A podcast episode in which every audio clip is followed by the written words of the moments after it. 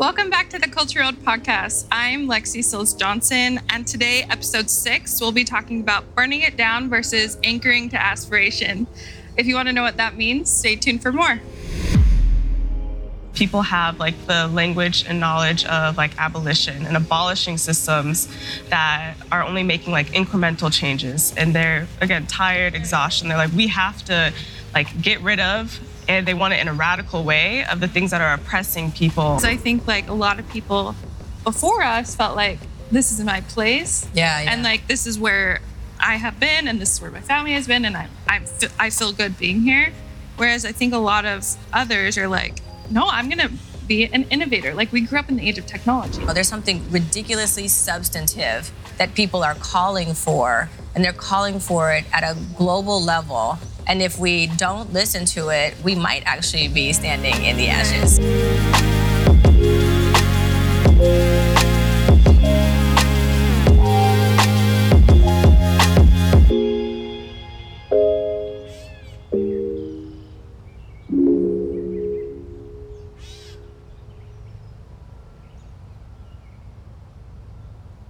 We're back from the Redlands Koi Gardens in Miami, Florida. Love, love, love being here in this nature preserve.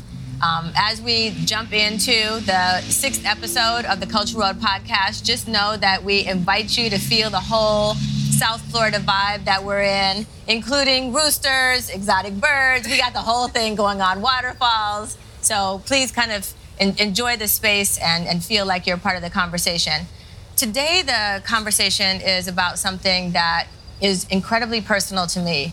It's around a philosophical discussion that that I've been having with myself for many years, and also that I've been having sometimes even in confrontational ways over the last uh, several months, especially. And what I would love for us to do in this episode is think about some of the philosophical ways in which we approach equity, diversity, and inclusion. So I'll just give a little context here. I've been an equity, diversity, and inclusion practitioner for about 30 years. I kind of stumbled into this work, started off as an activist, and stumbled into this work with just a lot of passion in my heart about how it is that I can contribute to creating a more equitable world and trying to eliminate, eliminate bias and oppression in the world wherever it exists. And I've been following that path as true to form as I can for the entirety of my life. Along the way, though, what that means is that I have created programs that haven't always been successful, or they haven't been successfully or effectively adopted, or that resources have shifted midstream through working with a client, or priorities have shifted, or recommendations that I or other EDI practitioners um, offer to oftentimes well meaning executives or managers aren't actually incorporated into practice. And over 30 years, what we find is that accumulated frustration associated with not ever meeting the expectations that we've set out for ourselves and still living in a world that's filled with equity or inequity, and also living in a world that continues to be filled with oppression. And now here we are after several years of really complicated uh, focus on oppression and on inequity at the systems level, not just in the United States, but all across the globe, and really thinking about what is it that we are going to do to really create the world that we want to live in. And at this crossroads, the conversation that I continue to be confronted by is is the work that we're doing related to equity, diversity, and inclusion authentic? Is it actually meaningful? Is there any chance that what we can do to change the world is going to be anything more than performative or anything more than incremental? Are we actually going to be able to create a space that we um, have been aspiring for for decades and decades and decades, if not hundreds of years? And so this is the starting point because one of the things that I've been confronted with is people to me, for much younger than me, oftentimes saying, listen, we don't care what you've been doing for the last 30 years. We need you to know that our philosophy is now's the time to just burn it all down and start over. And it's been hard. It's been a hard pill for me to swallow. It's not necessarily a position that I support. However, I understand the frustration and I absolutely understand why it is that people have very little faith in some of the performative and also authentic, but not necessarily effective efforts that we've made to date. So this episode is really about kind of unpacking what does that mean, burn it all down? What are the options other than burn it down? What are the pros and cons of the approach of kind of burn it all down to the ground at a systems level and create something that is wholly built on a brand new model and by new people and new voices? And also, is there a path forward from here, even for people who might have different philosophical approaches? So, my friends, that's what we're starting for this ridiculously complicated philosophical space that we've had plenty of conversations around, that we continue to have a lot of conversations around, that is continuing to be kind of um, un- unfolding on a day by day basis in the world that we're living in, where there's so many different voices and ideas and things continue to change. So I want us to just talk about this and talk about some of your perspectives and also what what it is that we might look to as far as those of us who really care about this work, who really care about ending oppression in the world, who really care about creating more systems of equity and justice.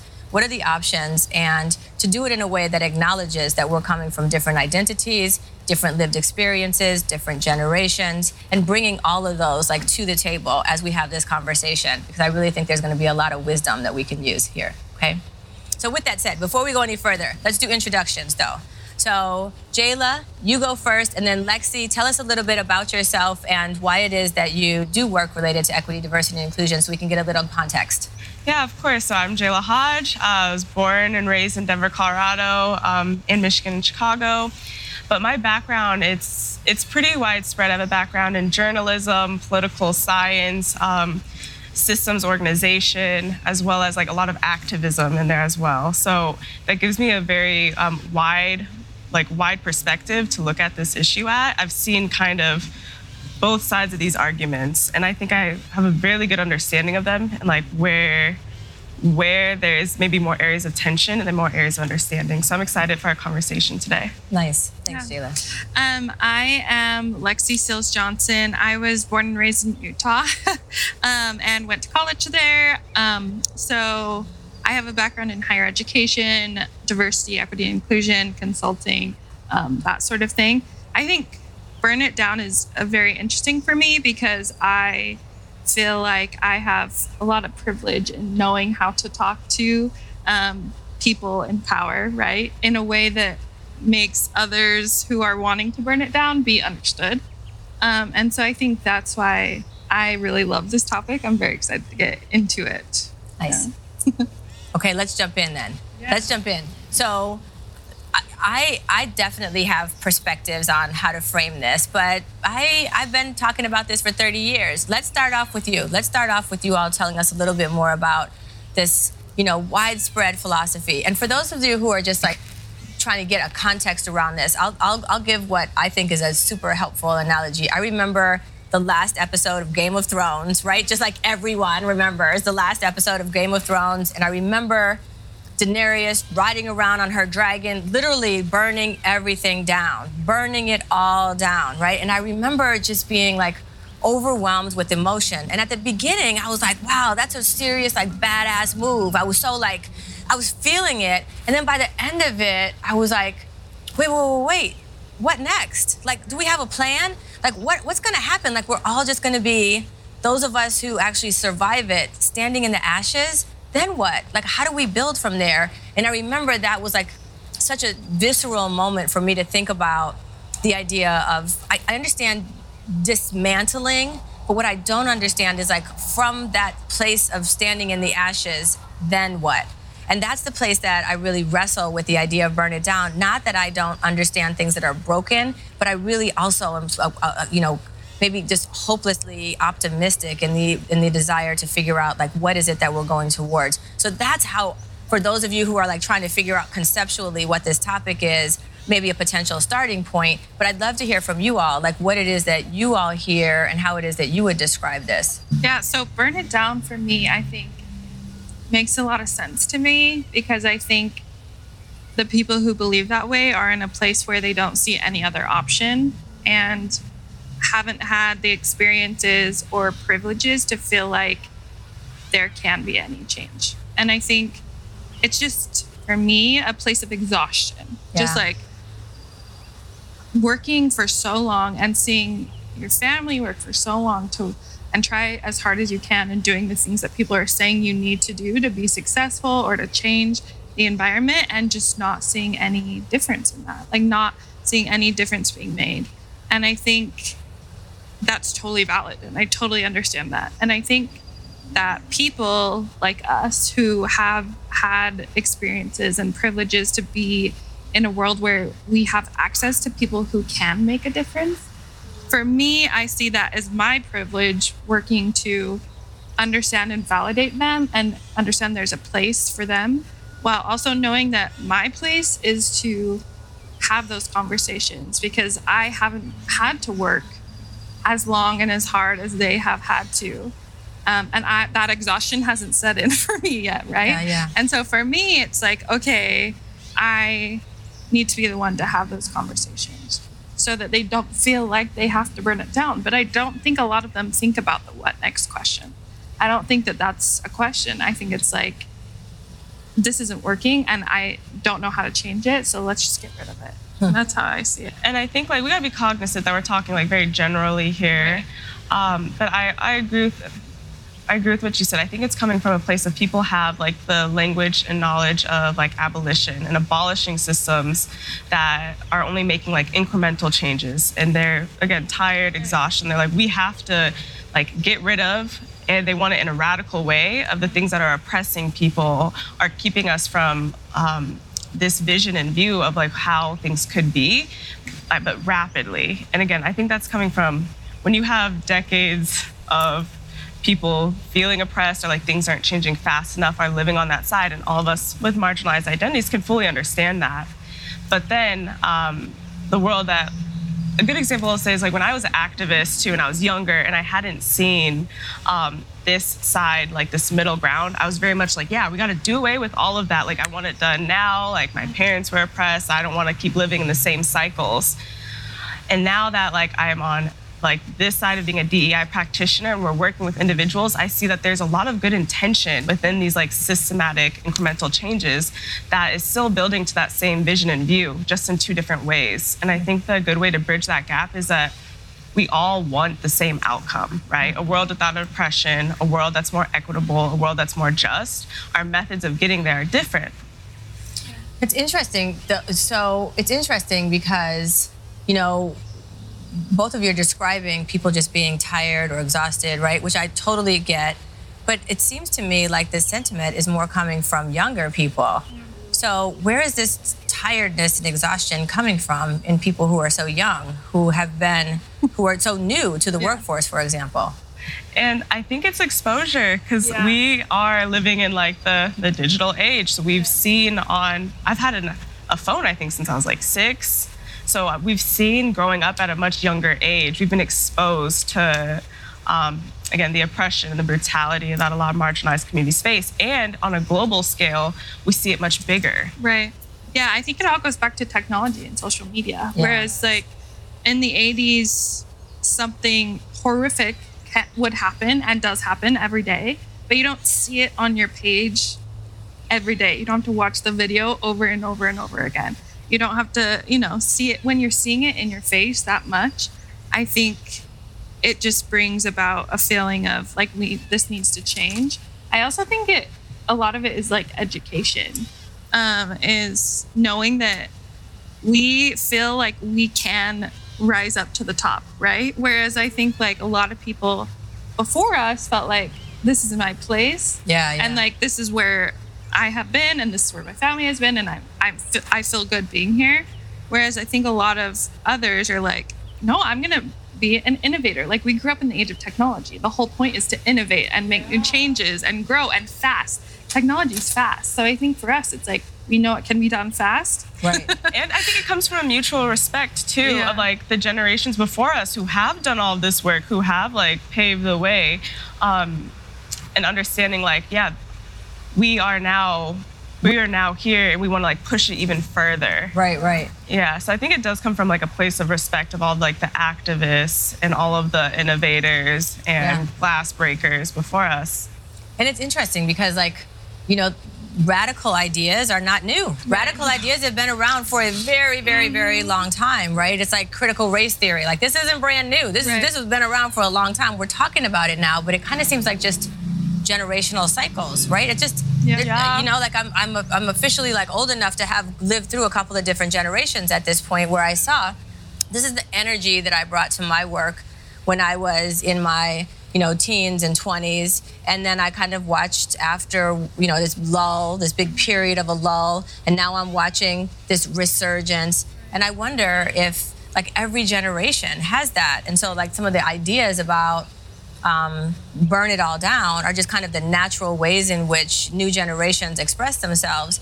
But I don't want it to be that easily dismissed. Like, oh, this is just young. This is just what youth does, right? Without really taking um, heed to, no, no, no, no. There's something ridiculously substantive that people are calling for, and they're calling for it at a global level. And if we don't listen to it, we might actually be standing in the ashes, right. right? And then what? Yeah. And I agree. I think that um, too, like the level of scrutiny there is overall. So before, um, even just like 10 years ago, when a crisis or PR from organizations, it wasn't as widespread, right? People aren't looking at leaders as much as they are today because we have access to. And I think that's what has led a lot more to, again, this notion, burn it down, let's change this, just because we're seeing a whole lot more and we're seeing um, the actions of organizations internally on like an external way now. Yeah, yeah. Yeah, I also think we're seeing that it can be done. Like, I think um, in previous generations, it was so slow to see like a black woman owning her own company and making, like, moving up. Like, it happened, obviously, but people didn't acknowledge it or it's pushed behind. And so I think for me, I'm like, DeEtta can build this and create this, and Di- like Jayla, what we were talking about it last night. She's like, in ten years, like this is where I want to be, you know, because because we see that. Whereas I don't think you saw that. No. So for us, it's like we see it, we know it can happen. So And let's the- get it done now. There's like an it. Like, we energy. ain't gotta wait 10 years. Yeah. yeah, but there's now an energy like these are the barriers. These are the structural, systemic barriers that are like keeping us where from doing that. And I think that it's honestly coming from a belief because we have a very strong belief that Yeah. we can like that we can do it. And I think that's a fire, Yeah. and Right, it right. comes off as burn it all down. yeah. I love it. Okay, so so when you say that there are structural systemic barriers that we're trying to like get rid of, what are they? Like what are the structural systemic barriers that if we made them go away, we could have more equity? Yeah, so I think a big one is capitalism, which I think is talked about a lot. Um, and me and Jayla talk about a lot, and we've talked about. And I think there's a place where we see people taken advantage of in capitalistic ways. And I think when people hear anti capitalism, they say, you can't do anything without money. And I think for me, anti capitalism means you can't do anything without money, but you can make that money equitable. I don't think there's any place in which someone there needs to be a billionaire at the top and people can't feed their kids at the bottom. So like I'm all for money. I want to get paid. I want you to get paid. Yeah. You know? Right. But I don't see I don't think there's a, a need for me to have so much more than someone who literally can't survive. And I think that that's a huge barrier. There's a barrier for education. It, people can't afford to go to school. If they do, they have debt. Yep. Um, I think that's that's a huge barrier I see. I agree, and I think that there's like a misconnotation. Um, again, like there's like political philosoph- philosophical views that are going to be over here and way over here, but I think majority of people fall into the same middle boat. When we say like anti-capitalism, we mean our system as it is. Like Yeah. I'm against the bad parts of it, the parts where people have to work like teachers have to work two jobs just to pay their bills and that there's not a lot of language or focus on work-life balance or um, where people are just a number another employees are seen as just another number or just another role and not like that human element. And i think that when we that's the part of the anti-capitalistic structure that a lot of us want to change. I don't think it's against like entrepreneurship, right? It's like how can we focus on small businesses, on businesses from owners that are marginalized that had to work a lot harder and compete Right, a right. lot more, are from practices that aren't oppressive, are holding anyone down in order to make money. And when you paint it that way, you're like, oh yeah, like most of us fall in that boat. Yeah. As a, you know, as a business owner, that's been one of the things that I've run into a lot when people, I'm having conversations with people who are like equity, diversity, and inclusion practitioners. And then all of a sudden, we're having a conversation, you know, internally, and somebody starts using the language anti-capitalism, and I'm like, well, whoa, whoa, wait, I'm a capitalist. Like, I literally, in order to be an entrepreneur and live in the United States of America and have a for-profit business, which we do, we don't. This is not a 501c3, right?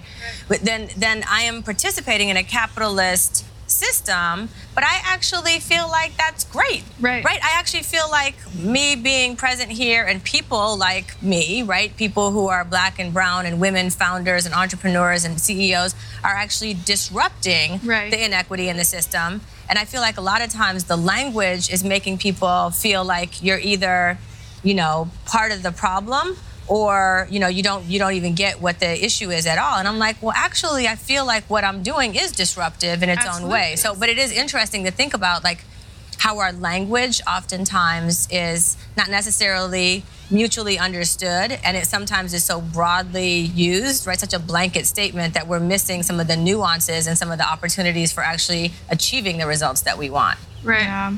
So I really think it's just like a matter of perspective. When before I was like in the industry and an official professional um, EDI practitioner, and it was more in that like realm of just activism um, and learning. I definitely had this perception of like, well, why aren't they doing more? And like the people in these organizations and in these businesses, like they don't care. And if they wanted to change it, they would. And then you enter it and you actually interact with the individuals. We hold facilitations. We talk to the C-suite um, CEO. Like we we interact with them and engage with them. And then you start to see like, oh, they do care. Right. And they are just a part the same way that we all are kind of forced to function within the system, so are they. And the system has been around a lot longer than all of us. It is one that we grew into. And it's a lot harder to change it from that from like from there and meeting people like where they're at. right right And that was something that really had to change. But I definitely had friends who were like, "Oh, I'm surprised that that was the route you took, um, and like you were much more radical." And some of it was very judgmental, and it was really hard for me. I had to sit there really and think about it, and I realized that like again, the it's the intent. Yeah. And the intent is the same. It's just for those with a different um, path or ideal way to get there, they will see us as standing in the way, when in reality, Yeah. we're not. Yeah. I, lo- I love when you're talking about like how it can be judgmental, and I feel like that's the part that's often the most hurtful for me, at least as a as an individual, is to know like you know this, this is ridiculously hard work. I mean, this is you, there's a lot of Yeah. career paths that are so much more emotionally kind of agnostic. Yeah. This is like every single day we are like bringing our emotional A game. Like it's it, it's hard work otherwise, you know, intellectually and physically and all of that. But emotionally, it's really really heavy lifting. And to do it for this long and this earnestly and always trying our hardest to like show up in the service of others is is a real commitment. And then to have some of the most judgmental relationships be with people who look just like us or people who say, oh, you know, we who, who we feel like we should have the strongest affinity with, actually being the people who are the most judgmental. I feel like that's the part, and and I don't, I don't, I don't disagree Right. that we haven't. By any stretch of the imagination, made the progress that we wanted to, or else we wouldn't be up in arms. Like this, the world is on fire right now. We know that, right? But the world is on fire because we haven't made the progress we want and that we need. And so I absolutely support the fact that we need a serious intervention Right. but philosophically, I don't want, I also am like, wait, I don't feel like this is the time to judge each other. I feel like this is inc- instead the time to like find different pathways towards the same goals. Right. Yeah. And I think um, that's exactly what what you said is huge. Um, that there are, and what Jayla said, like everyone thinks that they're doing different things, and I think that for a lot of people, they think that e- we as EDI practitioners might be ignoring what's happening, but for us, we have to look at it Every day. Every day, every day. we can't ignore it because we have to sit with people in their pain Yes. and acknowledge and research everything that's happening in the news Right. right so it's not we can't ignore it Yeah. and it- yeah so i think that's a huge thing and a lot of thing times that people don't see but I, I totally think it's a listening thing like nobody you don't listen you don't pay attention and you don't try to understand like Hmm. what we are doing, right? But if, if we scale back and like look at, I think it's again another generalization Totally. of the industry. Right. Because I think about it before, like before I met you, DeEtta, and I learned about DJ and saw that you have a very like systems way of approaching things. I don't also want to like pretend that like every person who claims to be an EDI, DI Absolutely. practitioner organization does that. Absolutely. And that's a harsh reality that like us as an industry has to face. It's very oversaturated. Um, and again, that goes back to capitalism. Some some individuals and people are looking at ways how can I make money off of these practices. And I'm not saying it's bad to make money, but they've made that the sole focus. And well, whether that's selling checklists or simply appealing to buzzwords or going in and reassuring people like, Right, okay, right, you've right. done good enough. You can put our organization on your PR label that we came through here. Yeah. I don't. I think And- that's like that's yeah. painting us all as bad because Yeah. And I think too, like, That's actually a really good point. that's yeah. a huge thing is we're in our retreat for DJA and DeEtta's like, let's all take a step back. Like, why are we here? Right? I think that's a question we have to ask all the time. Which I don't again, I don't think a lot of people ask that. But for us and why I feel so strongly about working with you and at DJA and with the people we do is because I fully and wholeheartedly believe that we're all actually trying to make change and difference. And I think that we would be doing it either way. yeah, yeah, yeah. Yeah, we would be. So we would yeah, be. you should be getting paid for doing the work you've been doing. Yeah, I do. however long, because a lot of times for generations, we've been doing the same work and not getting paid for it. Right, right, right, right. So you might like we would be doing it either way, and so I think that paying people for their value, for their work. for yeah. their value, and it's really interesting. I- Yeah, I think this is the first time even sitting here conversing, I'm realizing like, oh, like we all. That's the big difference. We truly believe in it, and Yeah. even if we weren't getting paid, I deeply believe we'd We'd all be still still be trying to make it. changes Yeah. the way Yeah. that we could. because we did. We Yeah. have been our We have whole been, lives. yeah. Yep. So generalizations. Yeah. yeah I- it's, it's interesting i love i love having this and it's also interesting because i feel like this this conversation kind of keeps going even when we think about you know there's the edi practitioner world that we and you know we live in. There's also people who are activists for example and I and I there's a there's a difference between being an activist and being more of a facilitators, right? That's what we are. We do we're facilitators, we're strategists. Activism is different. Activist is kind of right, wrong, good, bad. We spend more time kind of in the middle, kind of facilitating people moving along a developmental continuum, either individually or within their organization or within an industry or at a systems level. And I do feel like there's a ridiculously important place for that.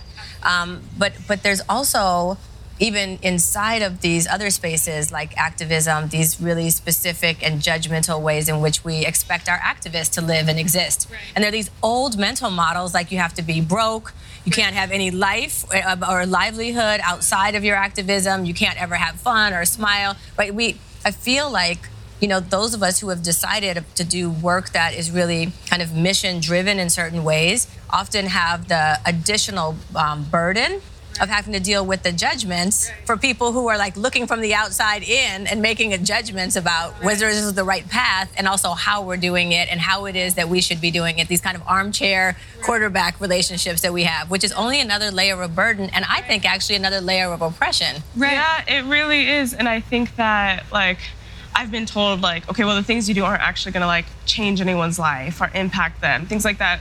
And I we all who do this work every day, we realize it's an uphill battle in the fact that we all still show up and we're still trying to think of new innovative ways to make a change. Yeah. Versus like I've never we always say transformation or what can we do better? What can we change? It's not like we're sitting here on the same practices, on the ideas. We're like, well, these work, these made us money. Right, Right. right. And the, I think it's the like the organizations, companies, people that do that, they deserve that scrutin- scrutiny. But Yeah.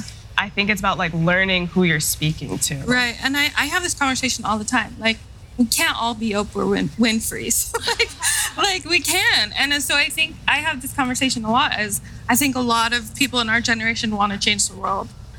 And I think we do that. Like, I feel like I, my biggest life changers were teachers who no one will ever know their name, or were like my coworker who no one will ever know their name. And so I think like that's the biggest part of the uphill battle is we are transforming people. It might take us one person at a time or one person sitting in this facilitation at a time, but I've seen it even working at DJA for Yeah. not very long. Is at the beginning, of a course or a facilitation. They're like, I don't know why I'm here. You're gonna make me tell like tell me that I, everything I do is bad because I'm a white man and I can't do anything right. And then by the end, they're like, oh, like that's Yeah. that's not at all what you're saying. And Right. I'm like, okay, that changes one person's life because now they Yeah. are making decisions for other people and w- like it's it will it's a chain of events. There's right? no question. Yeah. Yeah. And like we have intersectionalities like of our identities, we also do of our beliefs. And I think this is a really good one where like in a way we are activists. Yeah. And in a way we also are like this middle ground practitioner space, but we have to be like a foot in both to do I think to do it well. Right. And I recommend that people from who are more again more activists come over to our side and be practitioners because that's how we get fresh ideas and new perspectives but vice versa Right, Yeah. right, right. it takes a little bit of both to like to move us along Yeah. And and you know, related to that idea of like activism is you know, we, we have to have opinions. We're not just agnostic, right? We do have values that we are firmly advocating for and pushing um, our clients towards. We are saying, no, no, no. There is there is actually something that is too exclusionary, and we're going to strongly recommend. We not might not be able to boycott them or do you know, to, but we can say we're going to steer you away from that, and we're also going to make sure that you clearly understand the consequences of not pursuing this more inclusive path or not pursuing this more equitable path. And so we still do, in many ways, kind of have our own way of being activists, but not necessarily in the same demonstrative sort of way. A lot of times it's us kind of shepherding people, oftentimes kind of quietly or subtly through their own decision making process, but especially people who have a lot of power and authority who want to do right, but they don't always understand and they need kind of a confidential guide to help them show up in the world that they way that they want to. Right. Right. Because for a lot of people, especially those who make decisions, when you call them out, they shut down and don't listen. When you're in a room with them and your client like slowly giving them ideas or shaping their view over time, that makes a huge difference. Yeah. And I mean, not to say that that those call outs and those boycotts totally have a valid place, but I think for a lot of people, when you're when they don't feel attacked, which some people should be attacked for some things they say, but when they're just trying to make a change in their workplace, I think that they are more willing to listen when they don't feel like they're being attacked, and Yeah. they are. It's like a full journey with you're learning together, right? yeah we're like translators almost Yeah, that's yeah, what yeah. i feel like sometimes because again like our end goal our mission very similar but we're we are speaking in a way that like might actually move people um, and i really like that i like that visual we are guiding and i think the difference between activism is demanding these organizations meet them where they're at versus we meet them where the organizations and the leaders are and then Yeah. we kind of we guide them along over here yeah, yeah. and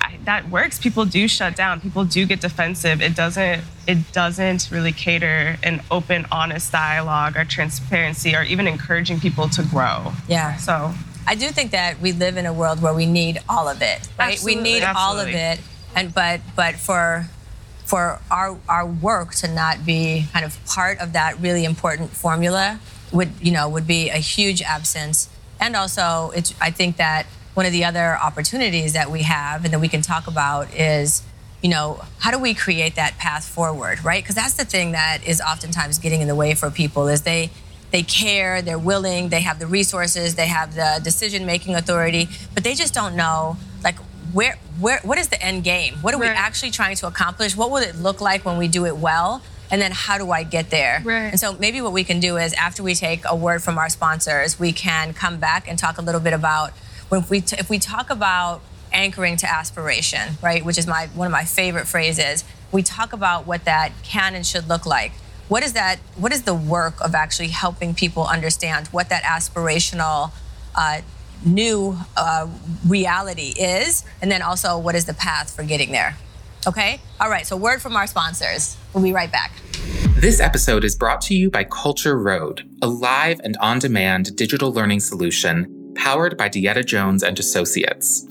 CultureRoad is an easy to use subscription, delivering fresh content monthly and access to experts to help professionals at all levels thrive in the contemporary workplace.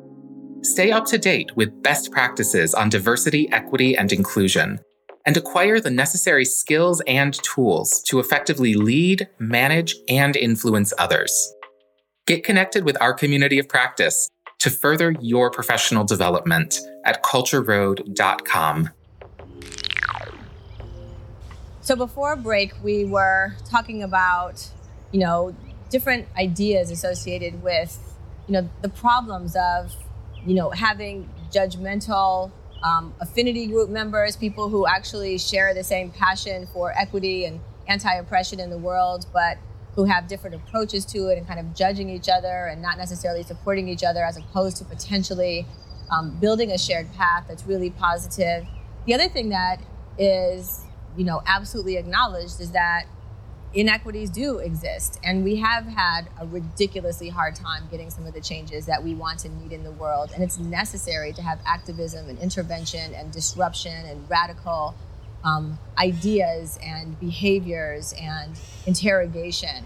And at the same time, for us, our work has been really about you know trying to figure out how do we play that dual role, right? Kind of with the activist energy and ideological um, perspective about where it is that we want to go that is absolutely driven by our inclusive values, right? It's not like we're agnostic, like anything's good, right? We actually care about what we're trying to do. But then we also are trying to figure out how do we help create space for people who are newer to this journey or who have the ability and the desire to be part of something that is more inclusive and more equitable, but don't know how. And for me, that's the opportunity to really think about the idea of like anchoring to aspiration and this phrase has been a phrase that I've just loved and been using for decades and decades. Well, not decades and decades, just one decade. I'm not that old. But it's really about, um, I, I think human energy is more motivated by the future and by the possibility of building something. I think humans are designed to build. Humans are designed to grow. Humans love having a vision that we can pursue a vision for our life, a vision for our health, our happiness, our family, our children's happiness and well-being our organizations whatever it is we love to build we get tremendous like intrinsic satisfaction for that from that and so for me i've always taken the philosophy of how do we find that aspirational destination and then use that to help compel people's energy individually and then collectively rather than only spending time, like solely spending time focusing on all the things that we haven't gotten right yet or all the ways that we've had atrocities in our past. Those things are ridiculously present and need to be accounted for. But we also have to give people a path out of that. We have to say, okay, if all of these things were wrong, here's what right looks like, or here's what it could look like, or here's how we here's how it could be that we could build something that is better together. And here's not just what that vision is, which is a really compelling opportunity for people to start visualizing what it might look like and to see themselves in it, but also to figure out like what are the steps that I personally might take or that my organization might invest in to help us get from here to there. And I feel like that's the place that I'm really compelled by. And I always have been, right? And, and, and it hasn't always been in fashion. A lot of times people have been like, you're too Pollyanna or it's not gonna work and all you get is incremental change. But I feel like over the years, I've had more positive success finding people who really want to be allies and advocates and mentors and sponsors than people who have shut me down and said no this is not this is not something that's even palatable for us so for me that's where the anchor to aspiration idea comes into play and i just wonder like i don't know if you know coming from your points of view as people who are newer to your careers or have different identities and lived experiences. What do what do you think about that? Like, do you have any perspectives about, you know, is, is anchoring to aspiration to Pollyanna? Is it to walking around with rose-colored glasses? Is it we're past that point? We tried it, it didn't work. Now we have to do something more disruptive. I'd love to hear your perspective on that. Oh, and it's such a big question. My brain right. is like arguing two different sides because I truly see both points. I think that there's like anchoring to aspiration, and like we all know what that vision looks like. And part of me is like, yeah, like it's excited about that and understands like our baton race of almost getting there. And then another part of me is like, but if we all know what it looks like and we all know it's possible, like why why aren't we doing everything in our power to to push it to get right. it.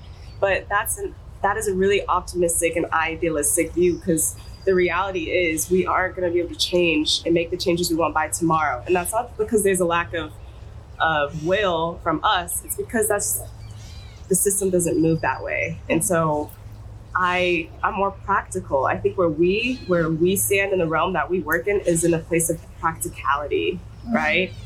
Yeah, and I think the thing is, like, we know what that looks like, but I don't think everyone. Yeah, exactly. yeah, yeah. Like, I'm thinking as someone who's spent a lot of time in different spaces, is there's a lot of people who don't see a problem with Mm. the way that the world is right now. Like, um, Yeah. and I, I think we like to think that that's not a, a big of a piece as it is, but I think that, or our view of that is much more radical than what others yeah. might be. And so I think for me, um, I do think I, I understand and, and probably am, well, definitely am in that space, but I do think that the radical view of it has brought a lot of attention to Yeah. the problems, Yeah. right? Like, and and I think that's why I think that there totally is a, a valid space for, like you said, there we have to acknowledge that, and and there's a space for people who have a different approach to it. But I think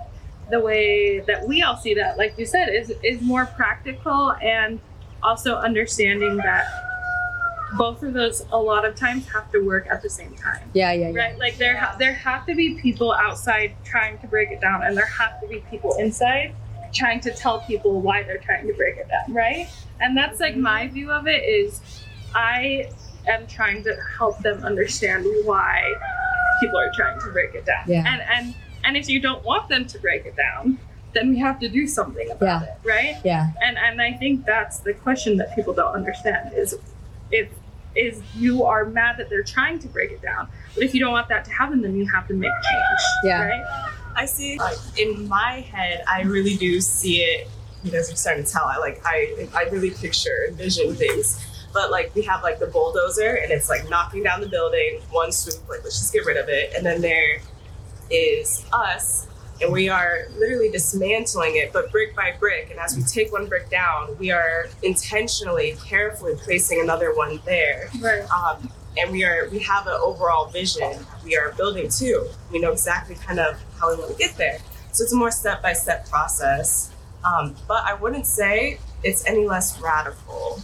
Yeah. like because we do want like transformative change right? Yeah. and we do want structures that are completely different and practices that have really not been done before are set precedent to. So i think that Yeah. there's a balance there. It is closer than what we think. Yeah, it's interesting when you think when you say that because it's like there it's, it's working like it's instead of like demolishing the system to, to think about ways to work within a system. I don't know if it has to be that binary, but it is interesting to think about like within some of our the organizations that we work with, right? So think about some of the organizations where we work and they have you know long-standing identities and brands mm-hmm. that have been you know celebrated where they are seen as you know top tier best in class world renowned whatever it is. Think about higher education think about in corporations whatever the industry is we, we definitely work with clients like that.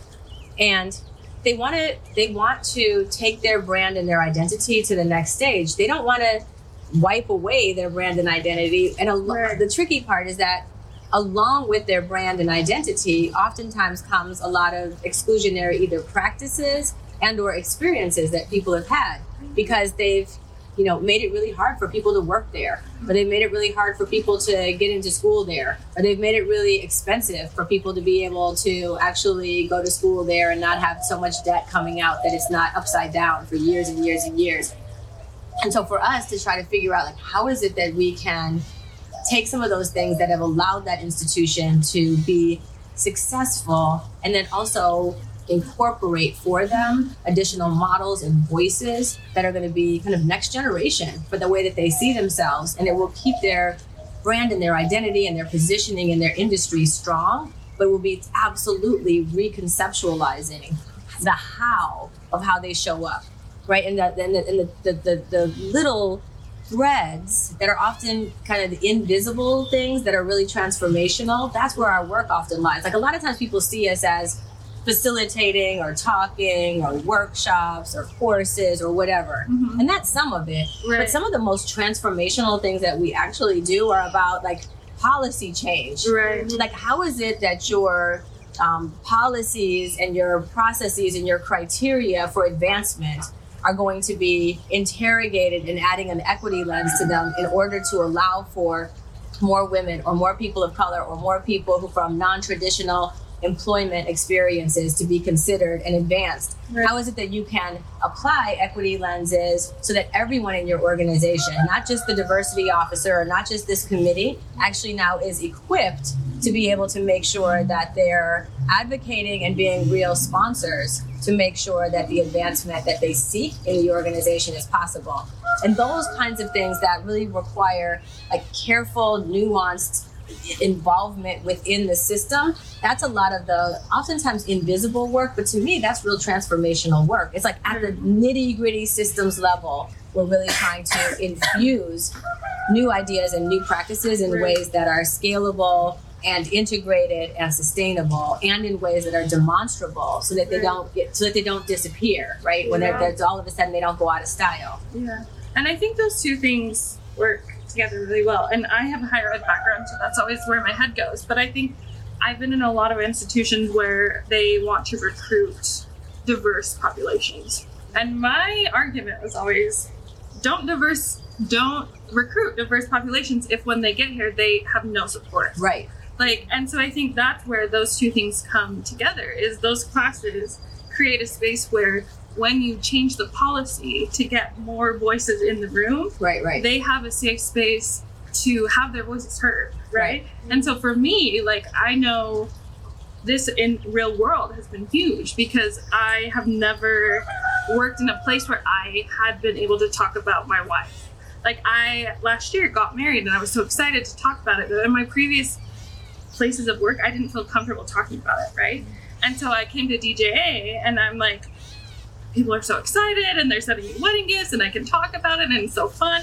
And because I can bring that identity to the workplace, I feel like I can do a better job, right?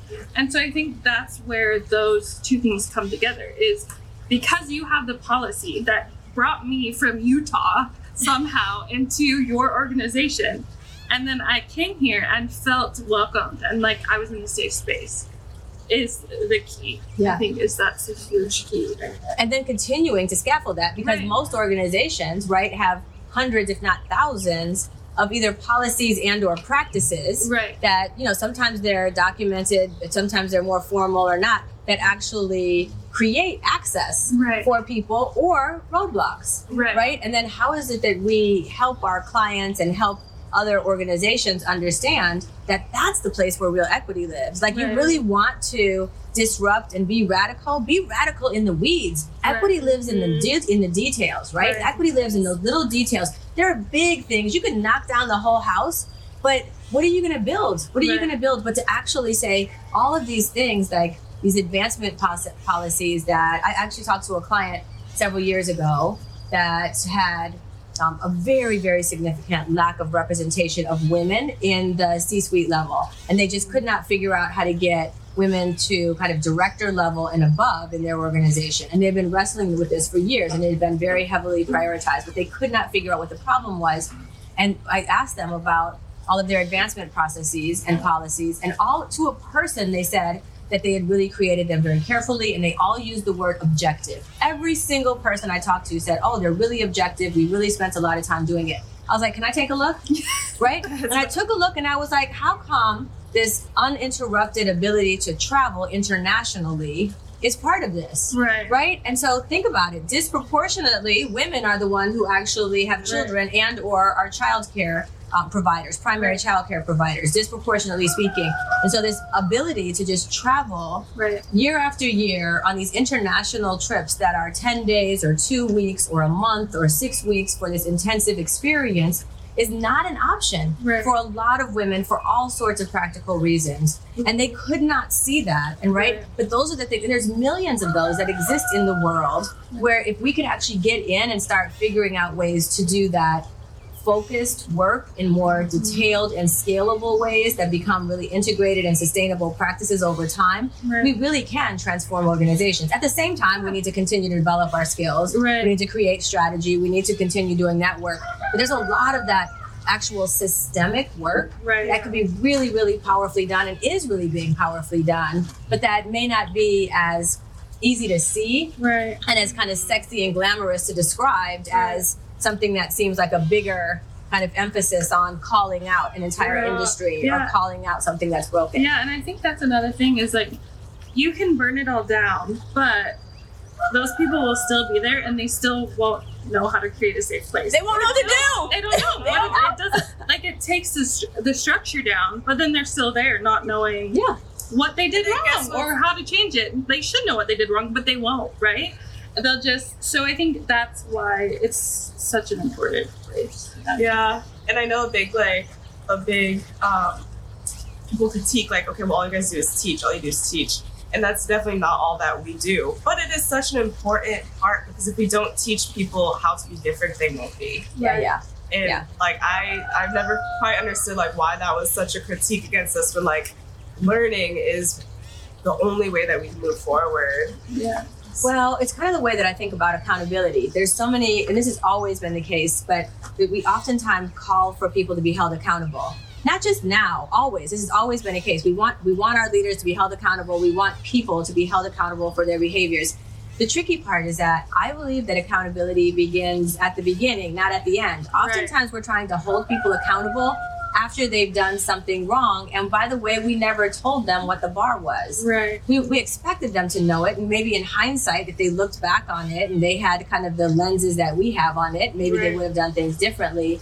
But it's really hard to actually hold a person accountable in a way that is going to punish them and also turn into a learning. Learning as in they're going to do something differently in the future right? To me that's the whole point it's not just about punishing people and making an example of people it's about equipping people with the tools and the behaviors for actually doing it better in the mm. future Yeah. right so to just tell people you did it wrong and make them embarrassed to ever make that mistake again Right. just means that we're cutting off a potential additional ally or sponsor Right. Right? And so for me, I feel like this accountability call has to be coupled with the opportunity to say, let's talk about what the bar is, Right. That educational piece. And then let's make sure that you have the developmental expectations, tools, and then milestones for crossing that bar, Right. right? And I think it's starting earlier and earlier. I like, I'm thinking, I have two nephews who I love so much, and they're growing up in the same small town I did. But for me, when I get them a present, I always get them like a book that has like,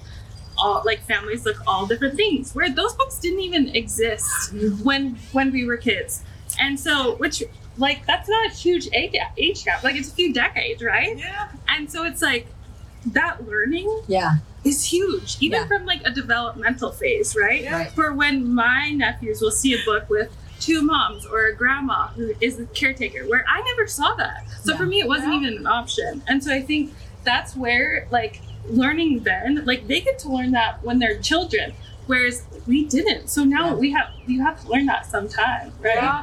And the, we take like the same idea and look at our own industry. Um, I have a father, he's a lot older, he's 75, but he, he, he was alive. He started, he entered the workforce in 1969, literally the last year of civil rights. And his work, even though the language wasn't there at the time, was considered the first like diversity practitioner who's brought in by a major corporation that thousands and thousands of people globally, and they only had six black employees, and he was one of them. And when I when I was in my very I'd say more radical youth, he would always like correct me and remind me that like you can do what you do. You can even see that vision and that future because of the work that I did.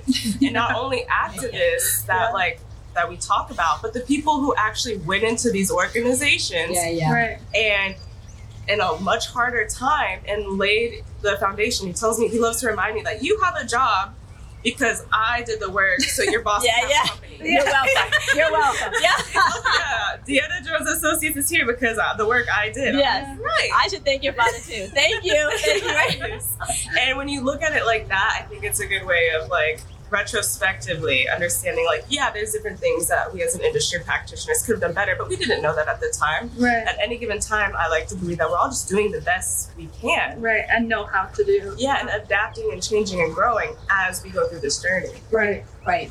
And we're doing it authentically. Right. right? That's the thing that's super important is, and I'm glad that you even mentioned that conversation that we had during our retreat, which, you know, where it was like, hey, you know, let's just make sure we're all on the same page. We're not just here making sure that our operational efficiencies are in order. We're here because we're philosophically aligned. Right. We're actually trying to change the world, Yeah. right? And that's that's a it, it's it's pretty amazing to wake up every day and be able to be surrounded by people who are ch- trying to change the world. But it's exhausting Yeah. right? And it's hard. It's like pushing a rock uphill with your Yeah. nose, right? It's Sisyphean in a lot of ways.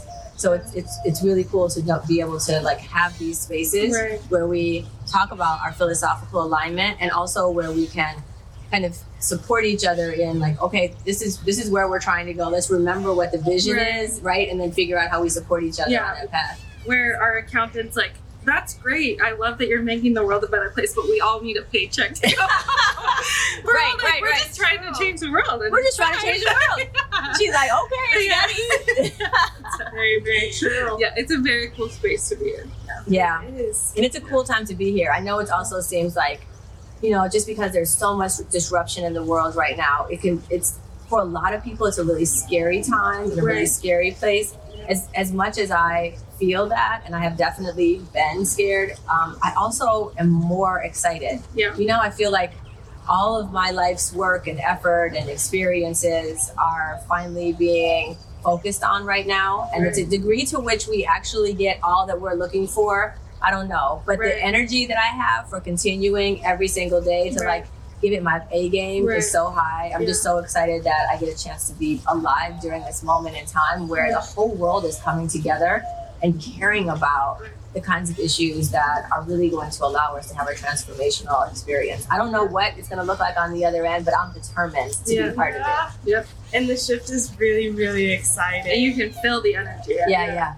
Yeah. we definitely can collectively. And I think that even talking about our go watch our past episode, we talked about the metaverse, it's really good, it's a little plug. But we're building literally new worlds, um, Right. and new ways of working, and new ways of showing up and engaging. And the fact that in the past, um, even talking about diversity, equity, inclusivity, anti-oppression, all that would have been something done retrospectively. Right. that it's just proactively, like Right. the Right. forefront of everything, like that. That's what I anchor That's to. That's my aspiration. I love it. I love it. I was just gonna ask that. We are officially winding down. So I was gonna ask, like, what is it that you're anchoring to? What is your aspiration? So when you talk about the fact that we're actually building a new world, an example like the metaverse, that's a really great, that's a really great example. What about you, Lexi? What do you I think mine to? is I'm obsessed with my nephew, so I'm going to bring them up. But the, the fact that the things that I do every day will make a place for them to show up authentically so much earlier than we ever were able to. Like I think especially as as three women who went to college in like very white spaces, um, I didn't even go to work with natural hair until like this year. DeEtta's like, "Oh, look at your hair." I'm like, "I know, I didn't know I could wear my hair like this, right?" I was told like straight hair would be is professional, right? So I think just being in a space where doing the work I do every day makes it a better space for the younger people to just be able to show up authentically today And- and not have to wait to do it until they're older, right? right. I know I already kind of answered, but I think you'll like this point. This is one I kind of learned from DeEtta. It's like, regardless of title, whether it's activist, DI practitioner, or just no title at all, I think I meet and engage with people every day on all levels of lots of identities who really care. And I think they are really well intentioned. And I see that more often than not. Like, the intention is Yeah, yeah. there. Yeah. Yeah. I'm anchoring to the the fact that there's this global community of people who are really pulling in the same direction. We we have a long way to go, but I actually feel really hopeful. I feel far more hopeful than lacking hope. Yeah. I, I can I can see and because of technology and because of globalization, I actually can see first person, like firsthand, all of these different voices and all the different ways in which people are willing to kind of show up and all the different innovations that people are bringing to try to create more equity in the world and it makes me ridiculously excited Yeah. it also makes me ridiculously excited to have you know and this is for me you know at this point in my career the, the the opportunity to have folks like you where I'm like, you know what? I've been going hard for a long time and it's really nice to be able to just kind of pull back and be like, yep, there are voices and out there and people who are philosophically aligned who are doing a lot of the heavy lifting. Not to say I'm not going to continue to do heavy lifting, but to know that there's a whole lot of us Right. that are coming from many different spaces who are doing this is really heartening. So, all right, my friends, we did it. End of episode. Good conversation. Thank Yeah. you so, so much. Thank you. All right, we are done. That is our episode on burning it down versus anchoring to aspiration. We hope that you left inspired. We hope that we peppered you with some ideas about thinking about your own philosophy and how you can bring that to your personal practice and also to your organization. And we would look forward to seeing you for our next episode of CultureRoad Podcast. Thanks for tuning into the CultureRoad podcast. We want to hear from you. Take a screenshot of this podcast and share it on social media to let us know that you're listening. You can find us on Twitter at DeEtta M. Jones. And be sure to subscribe, rate, and review. Have a question or comment? Drop a note under this episode or email us at podcast at cultureroad.com. You might hear your commentary on a future episode. Until next time.